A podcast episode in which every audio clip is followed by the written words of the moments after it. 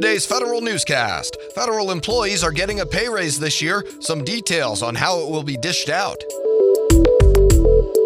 The Homeland Security Department's Inspector General is recommending disciplinary action for a senior DHS official.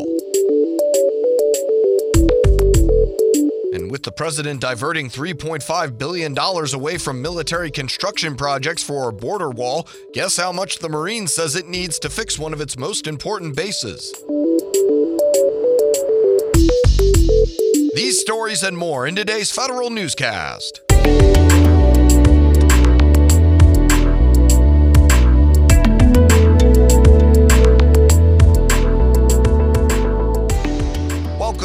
Today's episode of the Federal Newscast. I'm your host, Eric White. A 1.9% pay raise is official for civilian employees for the rest of the year. It includes a 1.4% across the board raise and a 0.5% locality pay adjustment. Some 72,000 federal employees who earn their own locality pay designations this year should see different rates now with a new raise in place. The pay raise applies to political appointees, senior executives, GS 15s who have hit the executive schedule ceiling, and the vice president.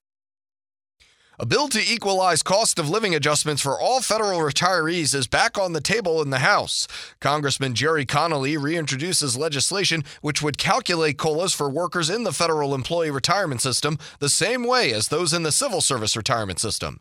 CSRS retirees are set to get a 2.8% cost of living adjustment this year, but current law caps the COLA for FERS retirees at 2% on a given year.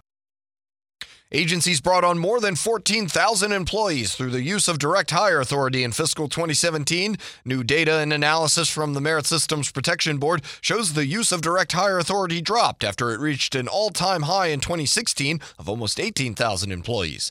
MSPB says even with increased use of these authorities, employees hired this way account for less than 10% of the overall hiring by the government. The Air Force is taking steps to get civilians into the service faster. Federal News Network Scott Maucione reports. The Air Force says it improved how quickly it hires civilians by 12% in 2018. The service attributes the change in part to a non competition cell, which processes temporary promotions and reassignments. The cell has closed out more than 3,000 cases. The Air Force also started using one day hiring events where candidates are interviewed, given tentative job offers, and can complete pre job requirements like fingerprinting all in one day. The Air Force, along with other military branches, is trying to recruit and retain highly skilled civilians. I'm Scott Maucione. Included in the fiscal 2019 spending bill is money to upgrade oversight.gov.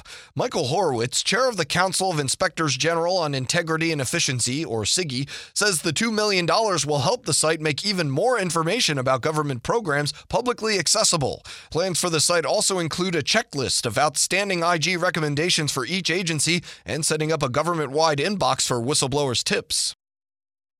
The Homeland Security Department's acting inspector general calls on Secretary Kirstjen Nielsen to discipline a senior agency official.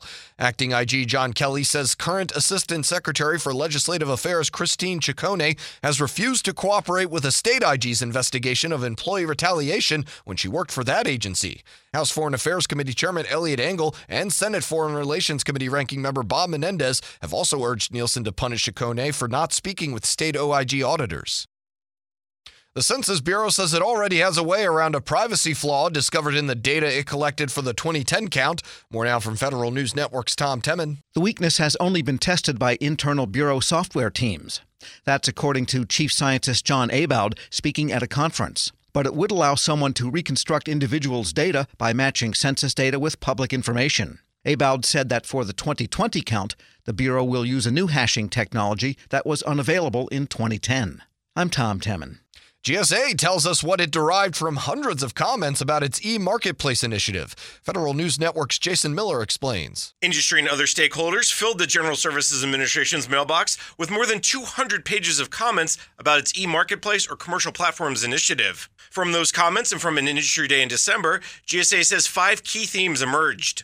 These include not limiting the proof of concept to just the e marketplace model, but for them to try out all types of portals, Another theme is for GSA to keep the proof of concept simple by limiting it to the micro purchase threshold of $10,000. I'm Jason Miller. Senator Tim Kaine is demanding a list of all military projects that will be affected by President Trump's declaration of a national emergency. President Trump announced on Friday $3.5 billion will be redirected from military construction accounts to build a wall on the southern border. Kaine also asked the Defense Department for an assessment of the risk to service members if construction projects are canceled. 31% of DoD facilities are currently in poor or failing condition. And meanwhile, the Marine Corps says it needs about $3.5 billion to rebuild Camp Lejeune after last September's hurricane damage. Federal News Network's Jared Serbu has more. The figure is roughly equal to the amount the Trump administration plans to divert from military construction funds as part of last week's border emergency declaration. General Robert Neller, the commandant of the Marine Corps, tells USNI News he's still hopeful that funds can be allocated for projects at Lejeune. He says many of the base's buildings will need to be replaced because of flooding. That work will take several years, but Neller says the Marine Marines are ready to spend $1.4 billion this year if money becomes available. Jared Serbu, Federal News Network. You can find more information about these stories at federalnewsnetwork.com. Search Federal Newscast, subscribe to the Federal Newscast on iTunes or Podcast One, and follow us on Twitter. Our handle is at Federal Newscast. I'm Eric White.